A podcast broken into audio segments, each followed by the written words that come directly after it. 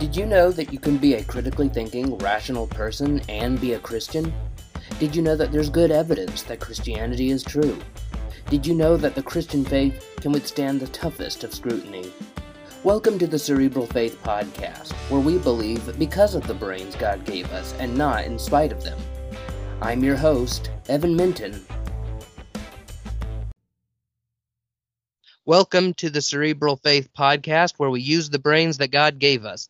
These past several weeks, I've been doing episodes defending the cosmic temple inauguration view of Genesis 1, as well as defending the archetypal interpretation of Adam and Eve as put forth in John Walton's book, The Lost World of Adam and Eve. Although, unfortunately, I didn't get to talk about the priestly roles Adam and Eve had in the garden. I did this, I did all of these episodes and all of the blog posts that went that correlate with those uh, podcast episodes because science and faith is it's a big stumbling block for a lot of people. They um, a lot of people walk away from faith because they don't think Christianity and science are compatible. And I defended the, the interpretations I did because I think they're faithful to the authorial intent and cultural context. I don't think Genesis chapters 1 to 3 are incompatible with an old earth and evolution. And neither does my next guest, S. Joshua Swamidass. S. Joshua Swamidass is a scientist, physician, and associate professor of laboratory and genomic medicine at Washington University in St. Louis, where he uses artificial intelligence to explore science at the intersection of medicine, biology, and chemistry. He is a Veritas forum speaker and blogs at Peaceful Science, www.peacefulscience.org. Today we're going to be talking about a book that he has. It's going to be released on December 10th of this year. It uh, in it, it he defends a fascinating model of Adam and Eve that allows one to interpret Genesis 2 as teaching de novo creation. You can affirm that Adam and Eve are ancestors of us all, and you don't have to reject any of the evolutionary science in doing so. You don't have to tweak your scientific views to accept this model. It's so nice to have you on the podcast today, uh, Dr. Swamidass. How have you been? Oh, thanks for having me, uh, Evan. It's been fun getting to know you a little bit online and seeing what you're up to. It'll, I'm looking forward to this conversation. So am I. Um, first, you know, tell us a little bit about yourself besides your professions and credentials that I just uh, mentioned. Like, what was your experience coming to Christ? How did you get interested in science? Yeah, so I was uh, born to uh, my parents who are Indian immigrants. Uh, I'm I just turned 41, so I might be the generation older than you. I don't know. I still kind of feel like a kid at times. but my family um, was and and in many ways still is young Earth creationists. And so that's kind of the understanding of scripture that just seemed really obvious to us when we read scripture. And the issue, though, for me was that I was really called to science. God made me for science. I was drawn to it, and uh, and there, that's where I really experienced a real a real clash of different stories of origins, which all of us are very accustomed to. There's the story that we that it seems in how most people through history have read Genesis is that it seems to be talking about a real couple in a real past that were created suddenly without parents in the relatively recent past, and they're ancestors of all of us. So that's the story I, learned, and then you know from home, and then at you know on the Discovery Channel, at science class, and all those other places, I would be encountered with this other story that we share a common ancestry with the great apes and there's this large population that we rise from, not a single couple.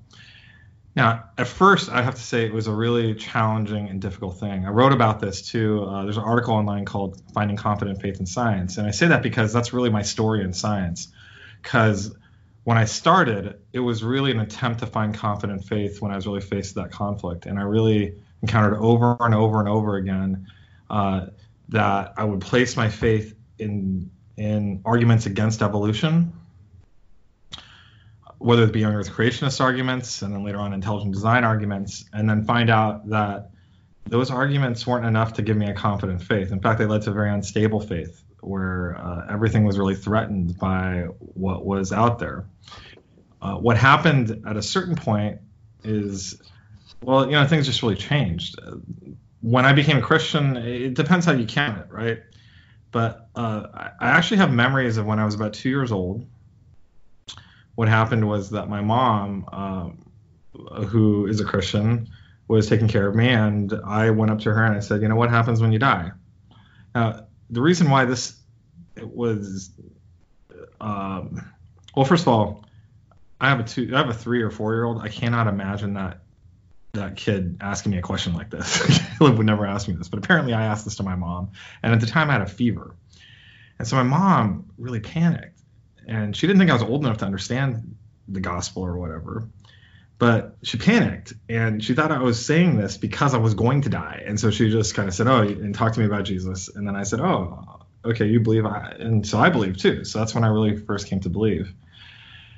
And that, that initial gospel is really, I think, you know, a simple childlike faith. And then when I would encounter all these arguments in science, I would move away from that into really thinking that it's because evolution's false that maybe I should have confidence. And what happened was that I returned back to that faith that I had when I was a lot younger and really realized that it's really through Jesus making himself known through this man, or God making himself known through this man, Jesus, that he exists, he's good, and wants to be known. That that's really where I found confident faith. And kind of with that really taken care of, I was able to really approach science anew, really see for the first time that there might be a bit more evidence for this whole evolutionary science thing that I'd really been willing to grant before, but it didn't really matter so much because there wasn't nearly as much at risk.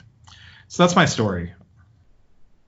Yeah, that that's you know that's that's kind of the way that I feel too. Uh, I I can resonate uh, with your testimony. I was also raised in a Christian home, Southern Baptist. I, I remember believing in Jesus Christ. Well, well, you know, my testimony is that I really didn't, you know, have that full blown commitment until I was 17. But yeah, I, I was a theist, and I also try you know tried to read anti-evolution materials to try to refute evolution because I thought, oh, this is like if this is if this is true, the atheists are right, the Genesis is false, and the whole thing collapses. And uh, but then I started reading, you know, a whole lot of materials from Christians who accepted evolution and say, we don't see any problem here. And eventually, like you, I came to realize, you know what, there really isn't any any conflict at all.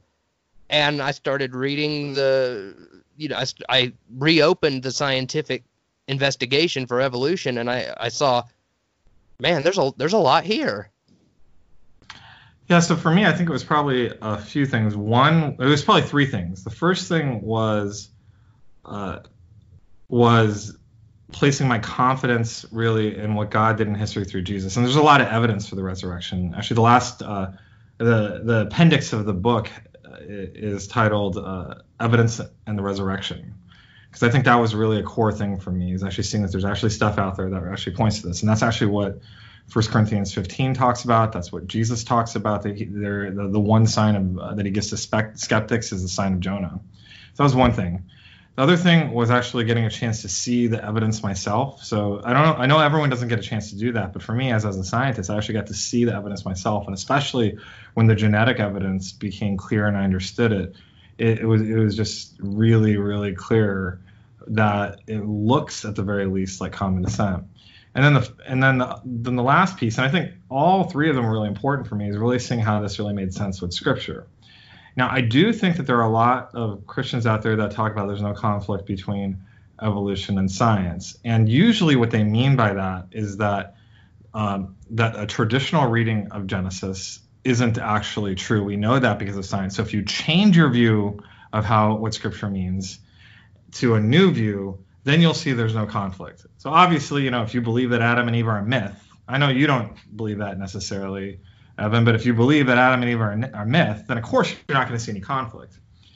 But this seems to be sidestepping the issue for a lot of Christians, and it certainly sidestepped the issue for me because I I didn't know if I could really go with that, and I didn't want to be having my interpretation of Scripture so strongly influenced by what science was saying. I wanted to really treat it as authoritative, and that just didn't feel right. Yeah, I mean, same here. I mean, when I when I would read defenses of uh, the allegorical view of Genesis 1 to 11. I'm like, this just seems so forced. It's like this is just not how. I don't think this is what Moses was trying to convey.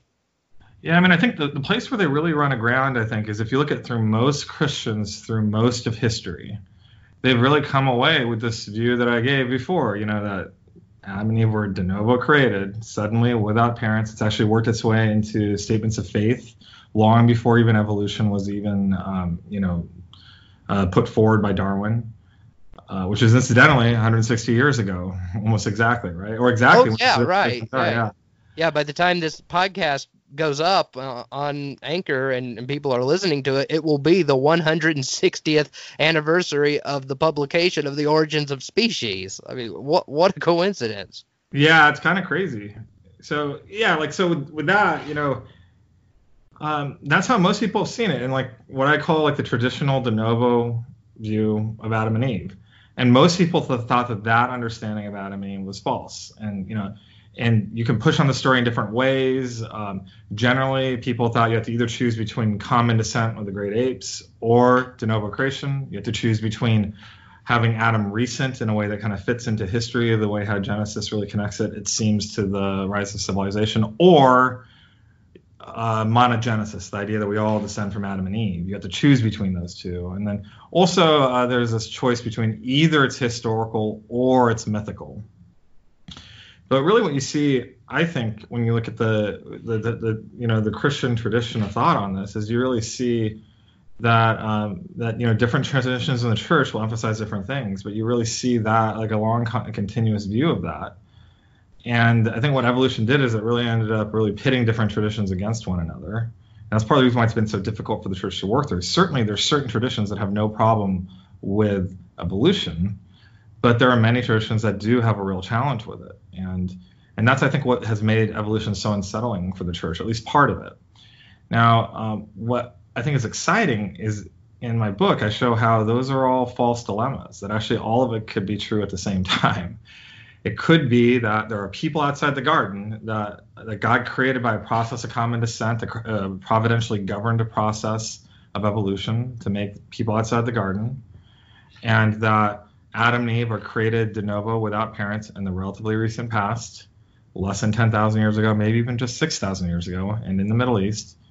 And they'd be ancestors of everyone, ancestors of everyone alive across the earth since the time of Jesus. And that is um, that's surprising. People didn't know that that was possible before. I think for 150, 60 years, people have just assumed that that was not possible. And I think the exciting thing about this book is we find out that whether it's true or not, whether or not you think that's a myth or it's the wrong way to read scripture or not, kind of setting that aside for a moment, uh, science doesn't tell us it's false. That's actually not where the conflict is. Yeah, that's and that's that's very uh, that was very eye opening for me because I I thought that that that was one of the reasons that I uh, was so slow to accept evolution was I just didn't know how to do uh, what to do with Adam and Eve. Now, can you explain to our listeners what the and th- this is the title of your book also, the genealogical Adam and Eve. Can you tell us what the genealogical Adam and Eve hypothesis is? Like, just give us a, a brief ever, uh, overview of what the hypothesis is. Yeah, what I would say is you could call it a hypothesis. You could call it a thought experiment. You certainly have to don't have to believe that evolution is true to enter this thought experiment with me. You don't have to believe that Adam and Eve are real to enter this thought, experiment with me, but it's just a question. It's like an exploration. You can consider it science fiction if you want, or theological fiction, right?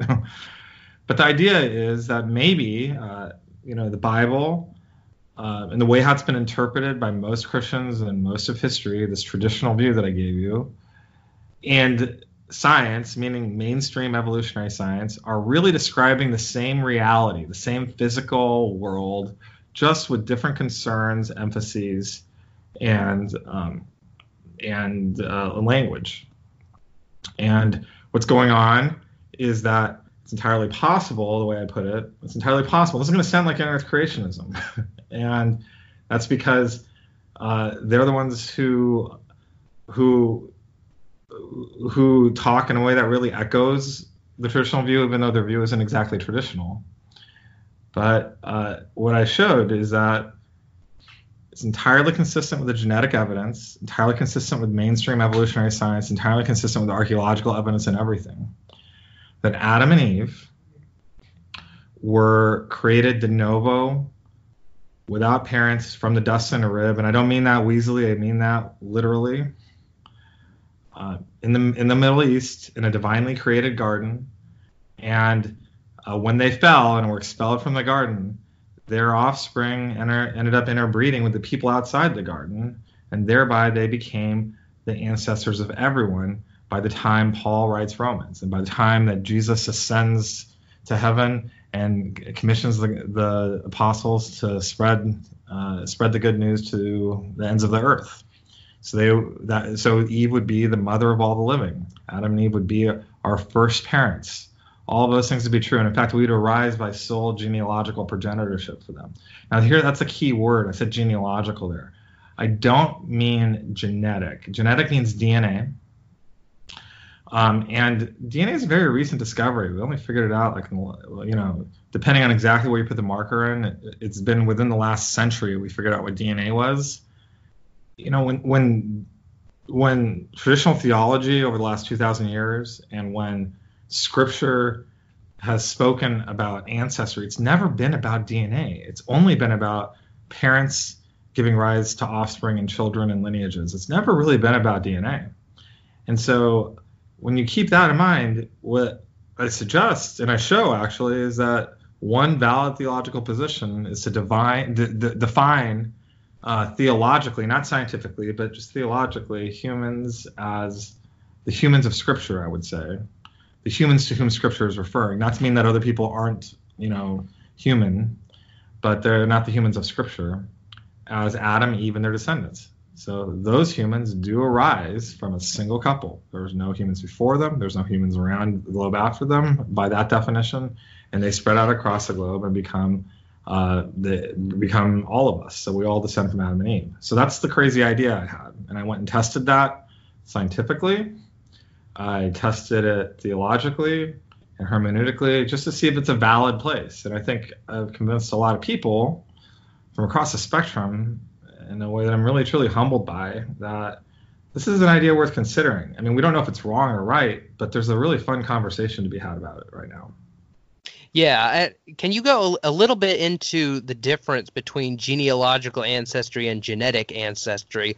Uh, most of us, uh, at least non-scientists, I think most of us just conflate the two. We think that they're one and the same.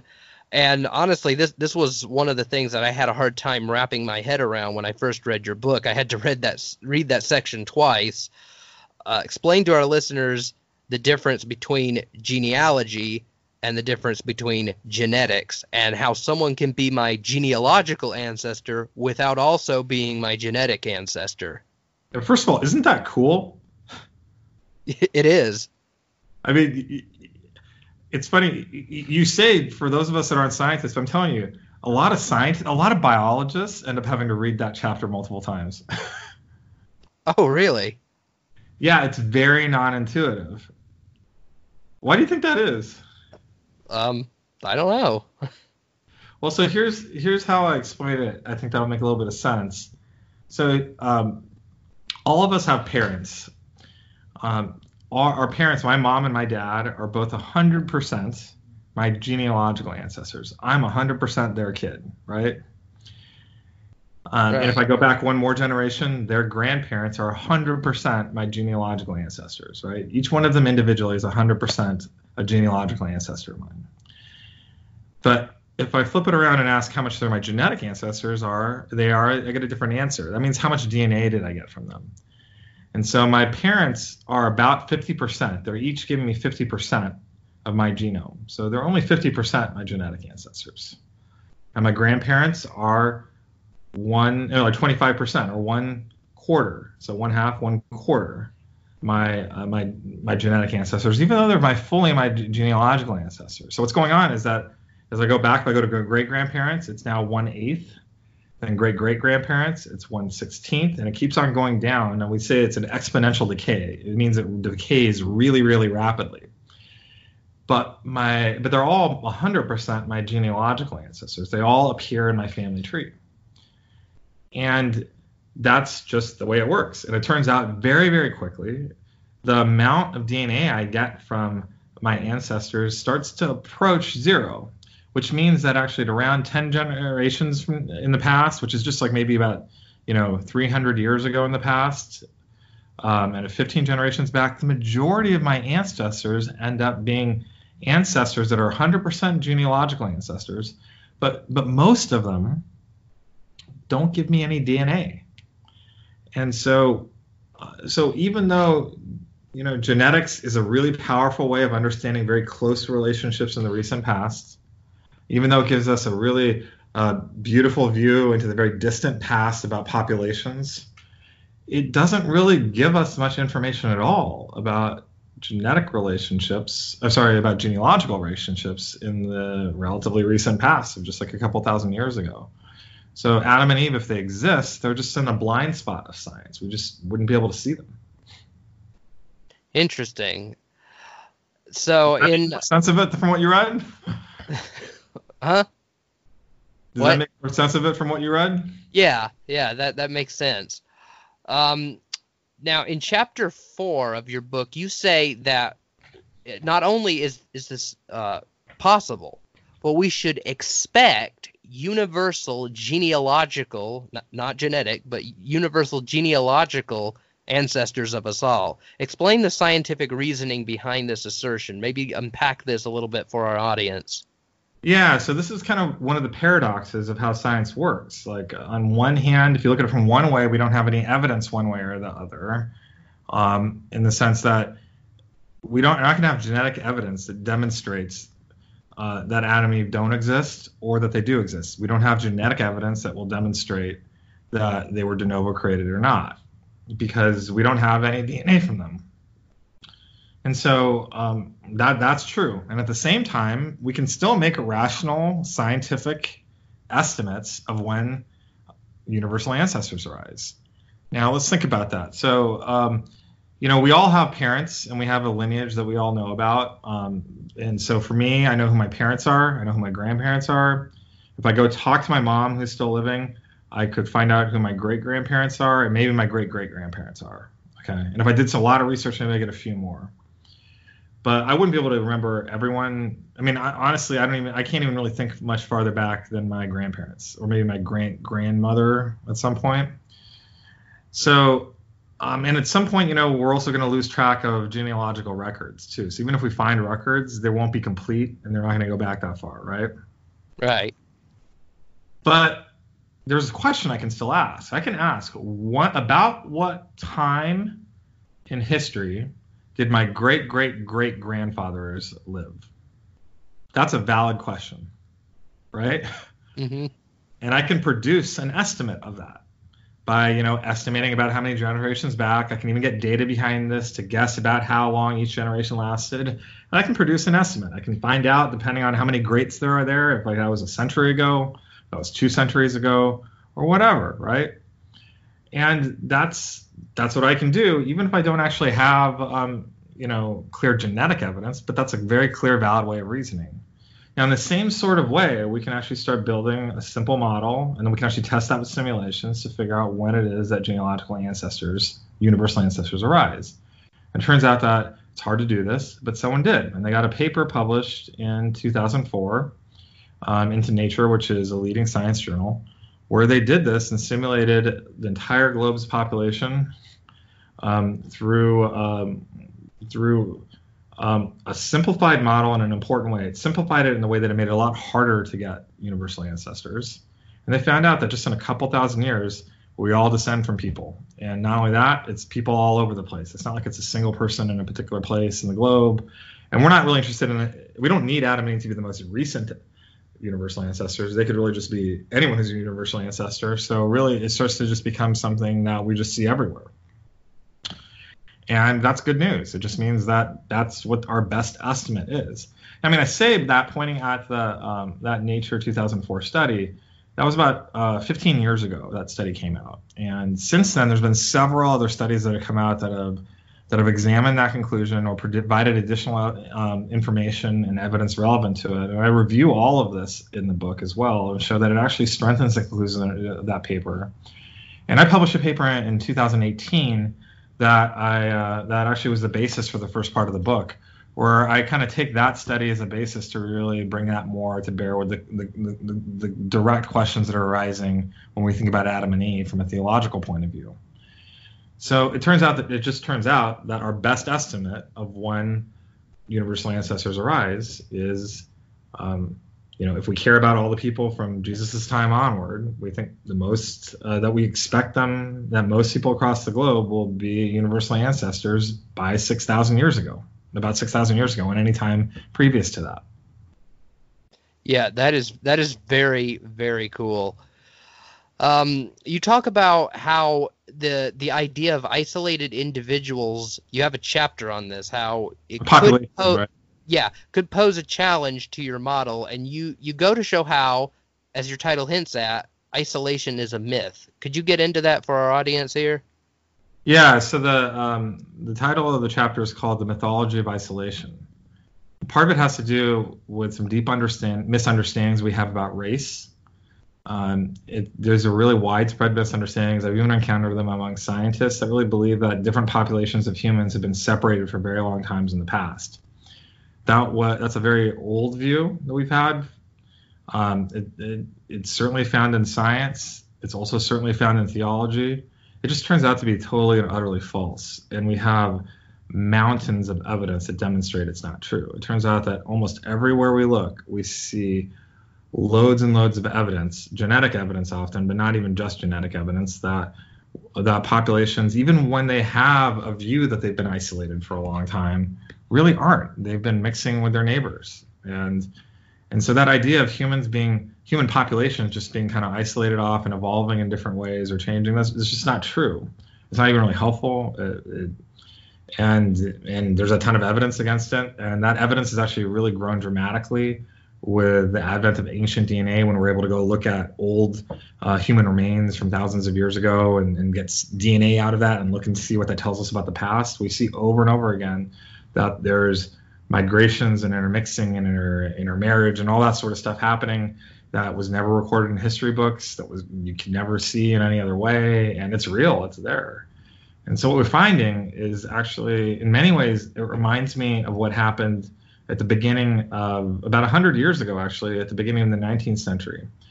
So back then, Christians really believed in creation, and science thought was arguing. Many scientists were arguing that the that the universe was eternal.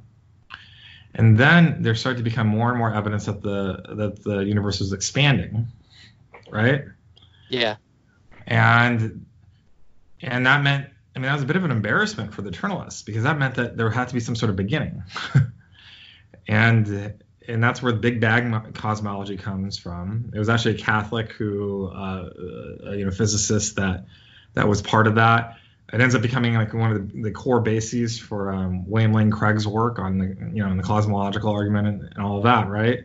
Yeah, oh, yeah. And I talk I talk about the Big Bang all the time. I use the Kalam cosmological argument uh, in my blog and in my book the case for the one true god and i had a i had a couple of podcast episodes on it. I talk about the big bang all the time.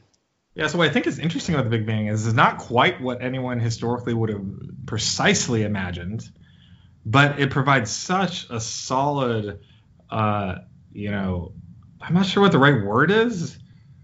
I mean i don't want to say validation or whatever but i mean it's such a solid like surprise result in science that grants legitimacy to the Christian view of a beginning that um, that I mean then you have people like that actually start wondering if that's what actually scripture really meant in the first place. I don't know if that's what scripture really meant, but it's certainly consistent in a very surprising way, right? So I think yeah. that's what we're actually facing here. Let me explain to you what I mean. Like over the last 500 years, part of the church's tradition has been to affirm the idea of the doctrine of monogenesis, which simply, simply, most simply stated, most clearly stated, is that we all descend from Adam and Eve. That has become one of the core confessions of orthodoxy. That is why, for example, uh, John Walton, John Walton's work is often received as heterodox because his work doesn't really engage that. And if you have an Adam as recent as he's saying, he, people have thought that it wouldn't be someone that we all descend from. Um, and so this also tied up with something called the pre-Adamite controversy, the polygenesis controversy. It started out in theology with the discovery of the New World, but then it continued on into science um, and, and was related to something called scientific racism. Um, and what happened during this time, and it's been one of the major legitimate reasons why conservative theologians have resisted evolution. It's because when they read scripture, especially when they read the New Testament, they felt like scripture was teaching that all mankind was was unified, that there was a unity to mankind. And that unity was established through universal descent from from Adam. You know, we all descend from Adam. Now, what was going on in science until very recently, really basically um, about 50 years ago, until about 50 years ago, scientists just disagreed. We thought that um, that actually different races, a lot of scientists at least thought different races were different species or subspecies that were just pretty pretty different. Now in the 70s, it turns out that we find out actually there is only one human race. That's great. But then really over the last 20 years is when we find out this whole idea of recent common genealogical ancestry, and which again has gotten completely solidly confirmed now in, in some really important ways through um, ancient DNA. And so now we find out is that our best science tells us is that if Adam and Eve exist, even if they were as recent as 6,000 years ago, we expect that all, or at least nearly everyone across the globe, descends from them. That's an art- re-articulation of the monogenesis doctrine that the church has really been holding to for a very long time. And in resistance evolution, now we find out our best understanding actually shows us that that is a completely legitimate view. I think it's pretty exciting. Yeah, yeah, me too. And you know, I I am a big fan of John Walton and his work, and I agree with most of what he says in the Lost World of Adam and Eve. But once you get once he gets to the end of near the end of the book, he starts to uh, address these these scripture texts that seem to say that we're all descended from Adam and Eve. Some of his responses are good, but some of them aren't. Like he get like he talks about that one that that statement from Paul in Acts 17 where he says one from one man God built all the all the nations and what Walton basically says is uh, no he's not he may not be talking about Adam he may be talking about Noah. And when I read that I was like well Noah is a descend- Noah is a descendant from Adam, so doesn't that just move the problem over a little bit? So I I'm very glad to to have your work because I I do think we we need to and not just because of those texts, but also you know yes, I think, I think original sin. Like how like how do you get the sin nature passed on if we're not all you know if we don't all trace back to to Adam? So that this is like a breath of fresh air. I I, I really like the work that you're doing here. Oh, um, you know, it, allowing us to affirm the not having to reject the science, but we can still hold like the church has always had that we all go back to Adam and Eve. Yeah, so I mean, I think I think you're hitting on the head. I mean, so I actually even talk about Walton's work. I really like Walton. I rely on his work a lot. We're friends. He actually was really kind enough to. I never actually have had to buy any of his books. He's actually hand, given them to me. It was very kind of him. Oh, cool. And I've talked to him actually about this. He, um, I think part of what's going on is he's staying in his lane he's not a New Testament scholar. He's an Old Testament scholar, and and I think I've asked him about it. I think he'll say, from what I've heard, and maybe he's changed his views. I don't know, but he's explained to me that he thinks Genesis doesn't require historical Adam. It's really when he reads the New Testament that he feels like he needs it. However, um, however, he never really explains that because he's not a New Testament scholar. yeah. Um, and so that kind of leaves it kind of like monologue. So you know there's some things that are important in the background, but he's kind of giving a monologue about the Old Testament. And then, um, you know, a lot of scientists just ha- I don't think have really taken seriously the concerns that uh, that conservative theologians have had on this. And so there's just a real missed opportunity for a, a real conversation to be had. So I think it's pretty exciting now that you know, for example, Walton's view I think is is a really good view of Scripture in many ways. I wish he would flesh out his view of the New Testament, but what was missing actually was how he'd been explained the science. He'd been told that there's no way that that Adam you're talking about could be ancestors of everyone. That just turns out to be false. And so it turns out that even with a Waltonian reading of Genesis, as Jack Collins would put it, and he means it disparagingly, but I don't. in, a, in, a, in a Waltonian reading of Genesis, you could still affirm monogenesis. And that's a big deal. Yeah, um, I, I agree. I think um, and this is what Reasons to Believe has been saying for years. Like when it comes to science and faith, we need an interdisciplinary approach. We need scientists, theologians, philosophers, pastors. We need everybody who has a dog in this fight to, to get together and talk about this sort of things because, you know, we're not all experts in every single field and we can contribute some knowledge to the conversation that maybe another guy can't. Like, you know, you got a New Testament scholar, you got an Old Testament scholar, you got a geneticist, you got um, you got a systematic theologian, and we can all like contribute to you know moving the conversation forward. Whereas if you just had one type of field, you might get some good information. Well, you, but, have, you have all those fields, but they're just not talking they're not yeah. If they're just monologuing next to each other, what's the Yeah, point? they're not they're not interacting. So we you know we do need like interdisciplinary work when it comes to science and faith. Yeah. Um, so you're actually cutting. I mean, first of all, isn't that image that you're saying? Isn't it beautiful? Wouldn't you want to be part of that conversation? Yeah, absolutely. I do too. That's what I. I mean, one of the cool things actually about this book is that I was able to gather. I got a grant um, from the John Templeton Foundation who are very supportive of this work actually um, uh, even you know as a lot of evolutionary creationists were looking at askance at it. So i give them a lot of credit for that.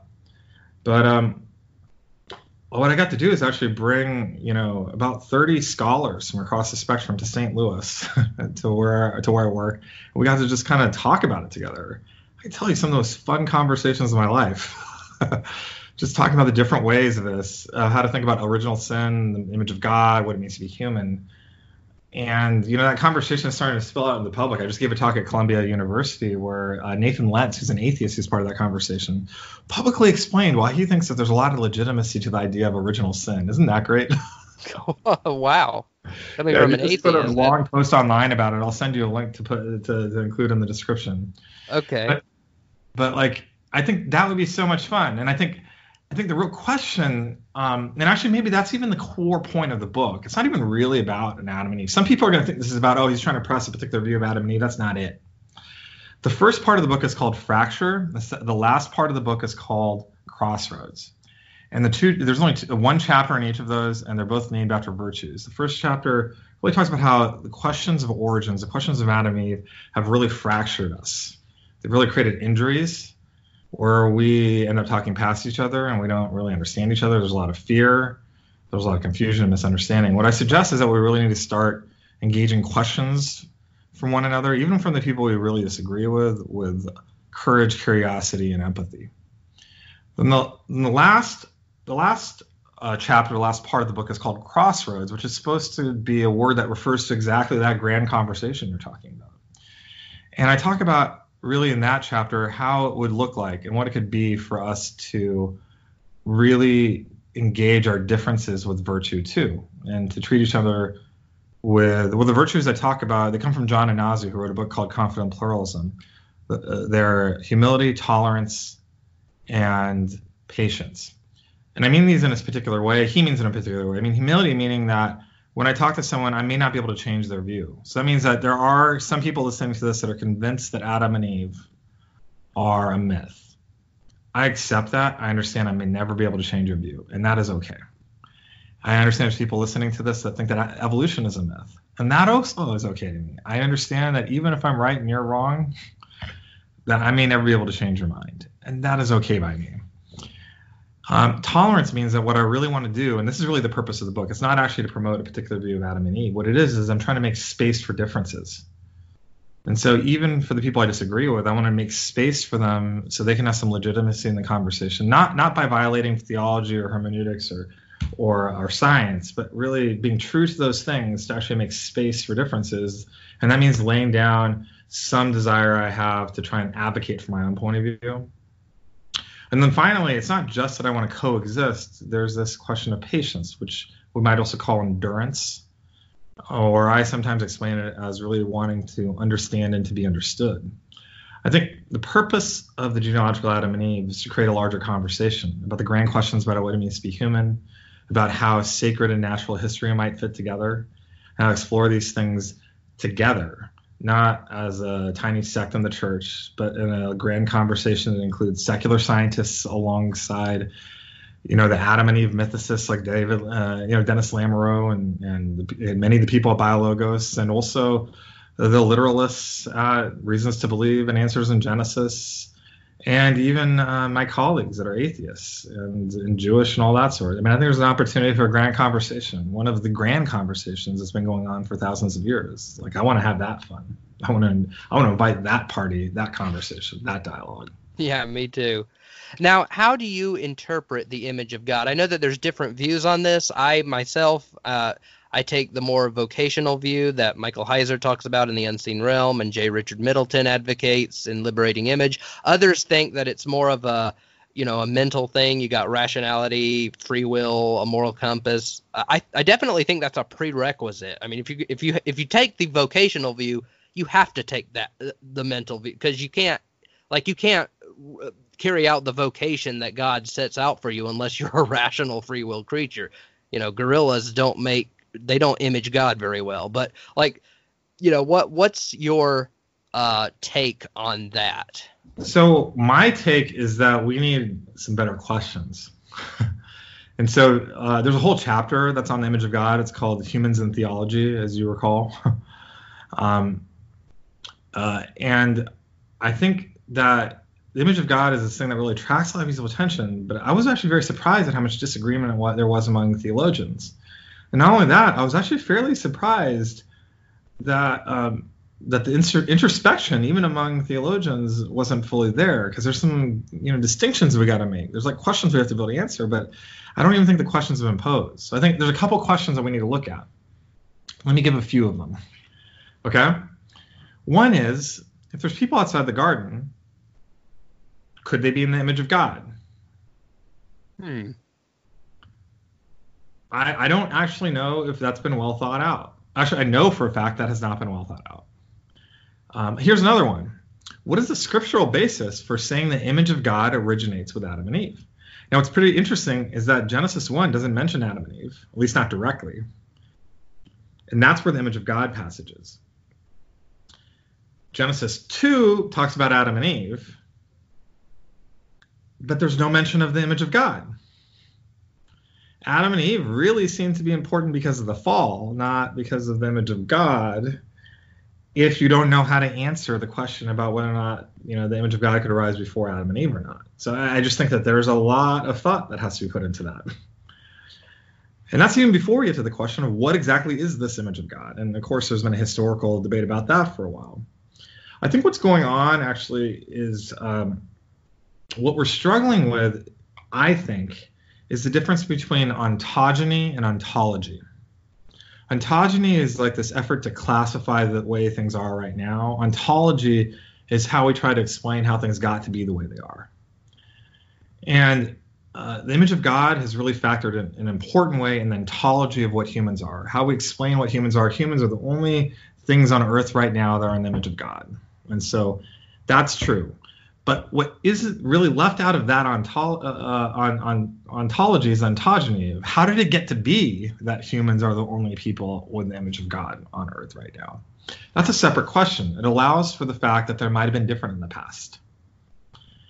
And when you look at Genesis, there's several things that really start to press and challenge this notion of what our the view of the image of God is. I gave you one already. The other one is Cain's wife. Like, where exactly did she come from? It seems to be fairly unremarkable. There's also this uh, there's all the passages in Genesis six about Nephilim and the you know the sons of God and the daughters of Adam. There's been like long for like thousands of years. There's been speculation about what that means about these other beings that are somehow interbreeding with Adam and Eve's descendants. It doesn't make a ton of sense um, from our current point of view until we realize that what Genesis is doing is really unsettling our view of like these nice categories in the past. So maybe it is true that there's clear distinctions and divisions now, but how to get to be this way? I think that's going to help us. And so that's I think the question. Um, Yeah, and- one of the things that one of the questions that I, I ponder is the Neanderthals. They are not they're not Homo sapiens, but they seem to be uh, just as rational and and you know advanced. There's debate among scientists. Are they? they uh, The what? Scientists debate if how rational they are, but yeah, you're right. They are very human. They're far more Yeah, human well- than animal. Yeah, well, maybe they're not as rational as you. I mean, we don't, there's only so much you can know from fossils and archaeology, but they, they seem to be, you know, smart enough to make tools and, Sure. and hunt and stuff like that. And so I, I, you know, I just wonder, like, did Adam and Eve, when they were kicked out of the garden, did all of a sudden did they run into a Neanderthal, and what was that like? And are they made in the image of God? And uh, you know, it's just really interesting uh, question there. Yeah, I mean, I think it is. I mean, uh, Neanderthals are they the image of God? It turns out there's debate among creationists about that. There's debate among scientists about how human they are. And in the end, like if Adam and Eve are recent, it all becomes a moot point because there's no Neanderthals across the earth. Yeah, You know? Yeah, they would have died out. they would have died out before Adam. But, but I'll say further though, if you take in ancient Adam view, right in the right now I'm in the middle of writing a book with William Lane Craig, so we've been spending a lot of time talking about this. Um, he thinks Adam and Eve, um, and he takes the image of God as being a much more structuralist view, so he thinks it's going to be connected to like the rise of the mind and things like that. And he doesn't really like the idea of people outside the garden, or wants to really minimize that. So he's like thinking about Adam and Eve maybe half a million years ago. Okay. oh wow. And if that's the case, well then certainly Neanderthals would be in the image of God. Yeah, I wonder how I wonder how Craig would make the like how would he deal with the genealogies though? Because I mean, I, I've I've heard Hugh Ross and Fuzz Rana say, and I agree with them. I don't think you can stretch the genealogies back Oh, to half a they're all million mythical. years. He would say it's all mythical. The right way to read it is all mythical, except for these hints that tell you that there is a proto history here that somehow got in. I don't think he specifies how, but, but but I could fill in the gap of like maybe some sort of like prophetic inspired history that kind of arises out of this, and so. Uh, you know that, that's his view. He's actually put a lot about it on public already. I mean, I actually have a great deal of respect for how he's working this out in public. I wish more leaders had the boldness to do what he's doing. I don't think he knows exactly where he's going to land on all this. But the key thing I want to get at, though, is some people will say that, oh, he doesn't like the genealogical Adam and Eve. But actually, it makes space for him. The part that he entirely agrees with is that Genesis doesn't tell us one darn thing about genetics. It does not tell us that Adam and Eve are the genetic sole progenitors of everyone. It tells us that they are the genealogical sole progenitors of everyone. And so there could be people outside the garden, and he would be able to work with that. He doesn't particularly like it, but it's not like a problem. It doesn't feel like it's an inerrancy problem. It's just not fun. And there's ways to deal with it too that aren't so bad. But really, what Scripture's teaching is genealogical sole progenitorship, meaning that we all descend genealogically from this original couple, Adam and Eve, even if their lineage ended up interbreeding with others. Now that ends up being a really key point because, like for example, um, there's some pretty important books that have had a big influence, like a book by uh, Dennis Venema and Scot McKnight. Uh, it's called Adam and the Genome. You may have heard of it. Yeah, haven't It's read predicated- it yet, but, uh, but I have heard of it. What's actually pretty interesting to see how they define the traditional view. Um, they define the traditional view, and, and Biologos does this too. They um, they define the the traditional view as genetic sole progenitorship. And it was interesting. Even young Earth creationists howled at this when his book came out. If you read the reviews by them, and they say there's no place we say that original sin needs to transmit by DNA. Even AIG before that book came out was very emphatic that we don't think that original sin transmits by DNA. But that's actually how they define it. They say, or not Biologos in this case. Um, I'm talking about Scot McKnight and Dennis Venema. The, the, they define the traditional view as saying original sin transmits by DNA. Yeah, I, yeah, I, I've never, I've never held that, and I, I don't know uh, anyone who does. I, it is kind of a mystery to me how the sin nature gets passed on. I kind of think that you know, if the traducianist view of how the soul forms, you know, soul gives birth to other souls, like it might be something in the soul, but it's just, Sure. I, I, I don't know. I mean, it's just one of those theological questions that I, I don't think. Well, but I think the thing that we can Yeah. come to though is that a traditional view doesn't insist that it's by DNA. Can you agree? yeah, yeah, yeah, and uh, and uh, you know even even when uh, uh, Augustine uh, was was writing and he he thought it was passed on, like he didn't like Augustine. This was in the like the 400s. He didn't have any concept of DNA.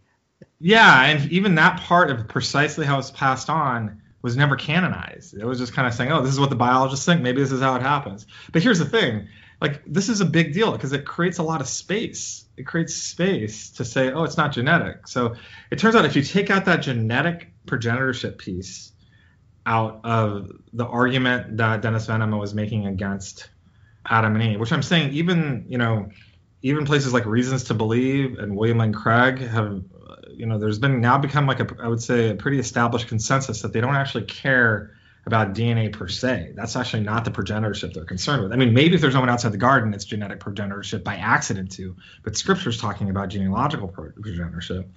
Then the argument that's being made for like literally, you know, decades against Adam and Eve is just not valid.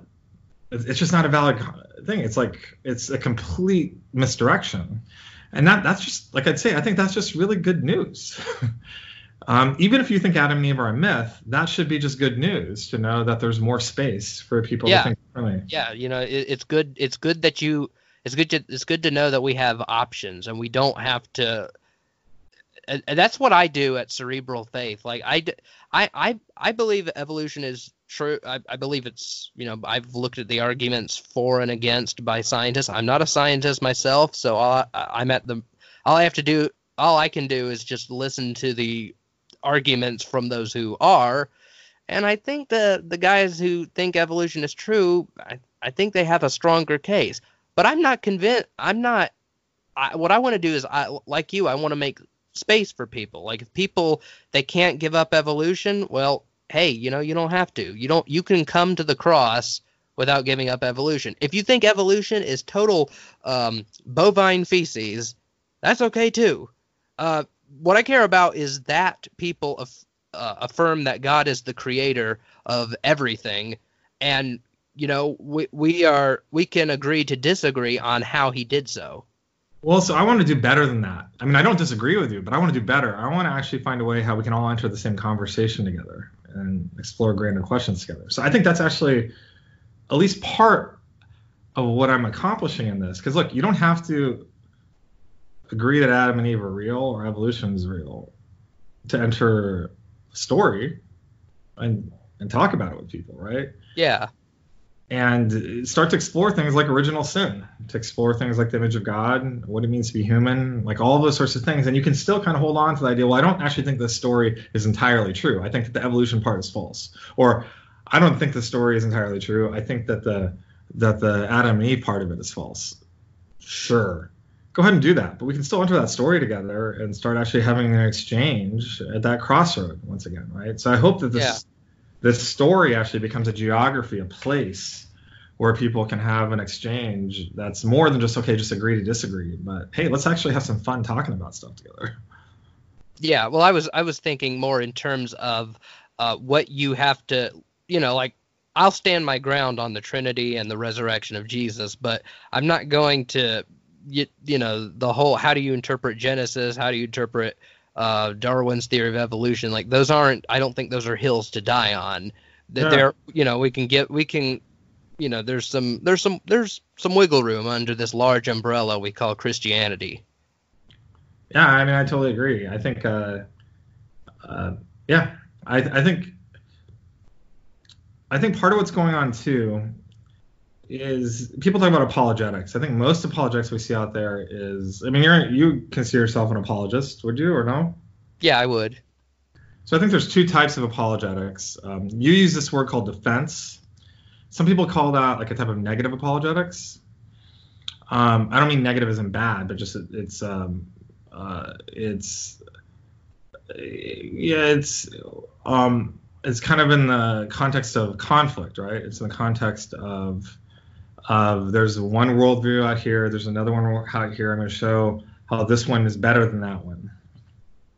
Or uh, defense of claims, and I'm not even saying that's always bad, but the way I've really come to really appreciate apologetics is understanding it with a different meaning of meaning explanation.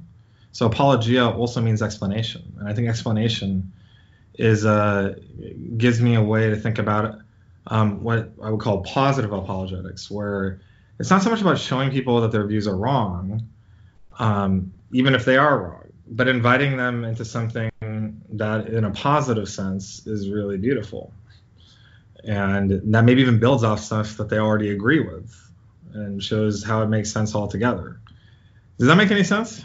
Yeah yeah. I class i, have like this classification uh, classification of of offensive and defensive apologetics. Offensive is showing that christianity is true like the kalam argument or the argument for the resurrection defensive is like you know, responding to the problem of evil or divine hiddenness or uh, some alleged Bible contradictions.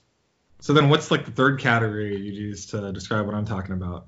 I, I, I think I think I would classify it as, uh, I, I, don't know, um, maybe maybe uh, maybe a mixture of the two. I don't know. Yeah, I guess I mean so one of the places I drew a lot of inspiration from was C.S. Lewis. So I, I liked how he built he wrote stories to invite people into. You know, um, I, uh, I reference in a key chapter, I think it's chapter 14, when I type of the speculative narrative, I, I reference uh, religion and rocketry. You remember that article that he wrote where he talks about where he just starts to imagine what it would mean for theology if we ever discovered intelligent aliens and I, I, think that's just a really fun conversation to be had. Um, so I, I, just think there's more opportunity for that. I think people want to enter that conversation with us, and I want to create places for that fun and enjoyable story to happen. And you know, it's not that so much that people are going to think they're wrong; it's just much that if they don't participate, man, they're going to be missing out. yeah, and it goes for and non-Christians alike. On page 13 of your book, in the introduction, you say quote, personally, I am a Christian affirming both evolutionary science and the Lausanne, am I saying that right? Covenant. Lausanne Covenant, but I am neither an evolutionary creationist nor a theistic evolutionist, uh, end quote. What do you mean by that? Yeah, so um, I'm a Christian, and the Lausanne Covenant is one of uh, the core documents in uh, evangelicalism. I really encourage you to look it up. Um, and I affirm that. So I'm an evangelical Christian too. Um, and I, I, affirm evolutionary science. And but I say I'm not an evolutionary creationist and I'm not a theistic evolutionist. Now I get what's going through your head. By some definitions, maybe I can be squeezed into those because some people would even define theistic evolution by that or define evolutionary creation by that. But I'm just not comfortable with those labels. And maybe there's something I'm trying to say um, about my own identity and also what's possible in the future for other people too. Like over and over again, uh, both scholars and people in the church, I find people that are just not really satisfied or not really, um, don't really see themselves, is a good way to put it, with the dominant positions that are put out there um, by evolutionary creation and theistic evolution. They just look at that and it doesn't seem. They, I mean, a lot. Oftentimes they'll entirely agree that it's a faithful type of Christianity. That uh, the people who hold that view are fully Christian and are, are, are, really belong as important voices in the church, as I also believe too. But they also just aren't the same type of Christians as they are, and that's honestly how I feel too. And I think in the end, you know, there isn't a single organization or a particular view that has like some sort of stranglehold on science. Uh, I really want people in the church to know that if they want to engage with mainstream science in a different way than those dominant ways, that they can. I mean, we can find some new types of theistic evolution maybe in the future. Yeah, yeah, and like, maybe some of those voices too. They don't actually speak for us, and that's okay. Yeah, like, well, you know, the way I've been using the term evolutionary creationism is like the same way that I use the word Christian. Like, if you're a Christian, you believe that God exists, you believe that Jesus died on the cross, rose from the dead, he ascended into heaven, the Apostles' Creed, and all that. Uh, but there's, you know, there's a wide umbrella for disagreements on things like, you know, eternal conscious torment and annihilationism, Arminianism, Calvinism, you know, uh, lots of different things like that. And I, I kind of saw evolutionary creationism the same way. You believe that God exists, created the world. He did so through evolution. Now, do you believe Adam and Eve are a myth? Are they historical? Do you take John Walton's do? Do you accept the genealogical Adam and Eve hypothesis as true or even plausible? Um, you know, there's a lot of, uh, you know, we're not like monolithic when it comes to this well, view. So and maybe, and maybe it's not. Well, actually, historically, you guys have been monolithic, monolithic in denying de novo creation of Adam and Eve. This book unsettles it, and uh, so it, it's, it remains a question what will happen in the future. So um, I, I, just don't think we know yet, and um, and you know you read the book and you walked away with a different view, and you know if you were the president of Biologos, or you know or like a prominent person, you know maybe that's how it would go. But you know they've also known about this for a while, and you know we're seeing where they end up yeah. you know, we, we, we just don't know. And, and, and I don't, you know, I'm not an evolutionary creationist. I think evolutionary creationists, and you are one, and that's okay. uh, you, you know, it's, it's okay for them to define their priorities and their view and their organizations the way they want to. I really respect that. It's just that a lot of us, uh, um, you know, are outside that tent, and we got to find a different way. We got to find our own way, and um, and you know, be in conversation with that. And I think that's an exciting thing in that, right? So I've actually, I've actually thought about this a lot. So right now, actually, um, there's a really important theological meeting right now happening where there's actually some other people talking about this. It's actually become pretty clear to a lot of other people that evolutionary creation is not really broad enough a term to describe it. So Michael Murray and John Churchill, um, who are people from John Templeton Foundation, originally now they're in a different place, uh, who actually were core funders for the Biologos Foundation, actually have a paper that they put in there called Mere Theistic Evolution that is getting responses from Stephen Myers, uh, Paul Nelson, Jeff Schloss, and William Lane Craig, and maybe one or two other people, and really trying to kind of suss out what actually is the core of this. And I think it's actually very striking that they're not using the term evolutionary creation. One term that's being put forward is um, is mere theistic evolution. I don't really like that one so much. I think one that actually really makes the most sense to me is is Christians that affirm evolutionary science. And so I uh, I like the idea of calling myself a Christian because that means I'm a follower of Christ and that puts my identity there. I don't like calling myself a creationist because that puts my identity in creation and that's not where it lies, even though I affirm the doctrine of creation. I don't want to call myself an evolutionist because that puts my identity in with evolution and as if I'm building a worldview off of creation or evolution. And I don't really do that. I build my worldview off of Jesus. So I'm a Christian. Yeah, well, well, I don't, I don't really have a, a problem with it, uh, with any, with any of that, because it's basically just saying that this describes the kind of view that I hold. If I change my mind, like, you know, I won't be like, you know, um, if I won't. So like, like, like, in, like, in the doc, like in the doctrine of like in the doctrine of hell, for example, there are what we call traditionalists and conditionalists. Well, you know, I would fall under the conditionalist umbrella right now. But you know, if I changed my mind and I was convinced that eternal conscious torment is how hell really is, I would not call myself a conditionalist anymore. I call myself a traditionalist. Yeah, I guess I just don't see those ideas as central, so I would never want to um, own them in that way. That's just me. But you know, let me tell you a story uh, that happened when I was actually on Speakers Bureau for Biologos. Um, it was um, it was before I put forward this stuff and and and and, and you know just needed to leave, but um, I had a conversation with a theologian actually, uh, and and she told me that she actually really didn't have a problem with evolution per se. I said like, oh, you're an evolutionary creationist, and she's like, no, I'm not. I'm like, what? I had exactly the same response you did. Okay. And I was thinking, but wait a minute, and, but I thought this. And she's like, oh, no, no, no, you don't understand. And like, I'm just not okay with that. And she points to kind of how um, evolutionary creation was understood in her context. Like that version of affirming evolution as a Christian, she just could not go along with. And so then the question now becomes is when I encounter that person, I've actually encountered a lot of people like her what do we do with people like that? Do we do we try and just like colonially label them with the names they don't even really like? Um, you know, how do we give them a voice so their concerns can be heard?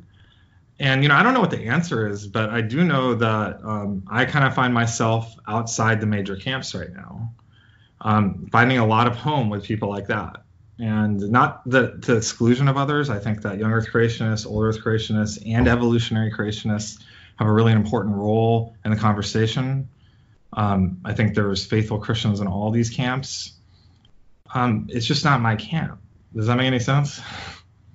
Yeah, I, I guess so. I, I and I think this is really just um, a problem with names. You know, names can be misleading. You know, the Big Bang is not an explosion of pre-existing matter in space, but you know, Fred Hoyle he slapped he he derogatorily slapped the label on that, and it stuck, and it's mislead it's misled a lot of people. Uh, the, to me, you know, to quote William Shakespeare, "A rose by any other name is just as sweet." You know, I, I'm a Christian, and I think that common ancestry is true. Whether you want to call that an evolutionary creationist, a theistic evolutionist, See, that's why I like a, a Christian, a Christian, uh, a Christian who affirms evolutionary science. You know, whatever you want to slap on that, that's that's what I am. Wait, the way you talk, though, Evan, I mean, you don't actually sound like a creationist. You sound like a Christian. You sound like a Christian that affirms evolutionary science. I mean, so I think it's a bit of a misnomer to call you an evolutionary creationist, frankly. But you know, if you want to be, that's great. now, I, mean, I do actually think there are evolutionary creationists that really believe that it's important to emphasize that Adam and Eve were created by evolutionary means, not de novo creation. There are people like that. I think they really are evolutionary creationists. Oh well, I, I just I just believe that uh, I just believe that you know most of life you know Adam and Eve may be accepted, maybe not. You know, science doesn't say one way or the other, as you nicely point out in your book. But you know that's that's how life arose. Baby Adam and Eve are the exceptions. Yeah, I mean, like I said, I'm, I'm like I'd say like that. What you're saying, I'm just saying that sounds very much to me like a Christian that affirms evolutionary science. It doesn't sound like a creationist. That's not how creationists talk. Okay, well, I guess that's what I am then. And and also uh, what what I what I note what I've noticed is I noticed that it, you know Paul contrasts the Jesus with Adam. You know, Adam is the first Adam, and Jesus is the last Adam. Yeah. Wouldn't it be? Wouldn't it be? Uh, very, wouldn't it be very interesting that the first Adam and the last Adam were both created through miraculous means, but every other human being on the face of the planet came about through biological process. Hey, I wonder where you got that idea from. Uh, you got that so- from my book, man. yeah yeah well actually actually I, I i had that even before i was i was uh, when i read the synopsis i was like you know what that would be like that would be like tantamount to the virgin birth but then i saw you talk about that in your book i'm like oh hey you picked on that too you picked up on that too Yeah. No, yeah, I, Um, think, I, I think that's actually one of the things that's actually really interesting about how this plays out. So there's another book coming out by a guy named Jon Garvey. He's out in uh, United Kingdom. He's writing a book called The Generations of Heaven and Earth. So I mean, I, I, I basically am arguing that this basic approach is is valid.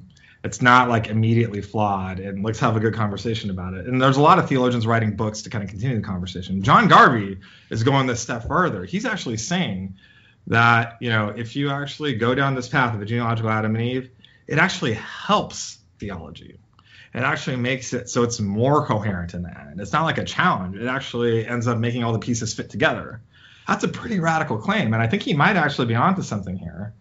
And I think this is one of those places where it's like that, where all of a sudden, you know, de novo creation of Adam and Eve starts to have much stronger parallels to the virgin birth and to the statements about Jesus, and he really does give legitimacy to, you know, Adam being the first and Jesus being the second, even though there were people before Adam and people after Jesus.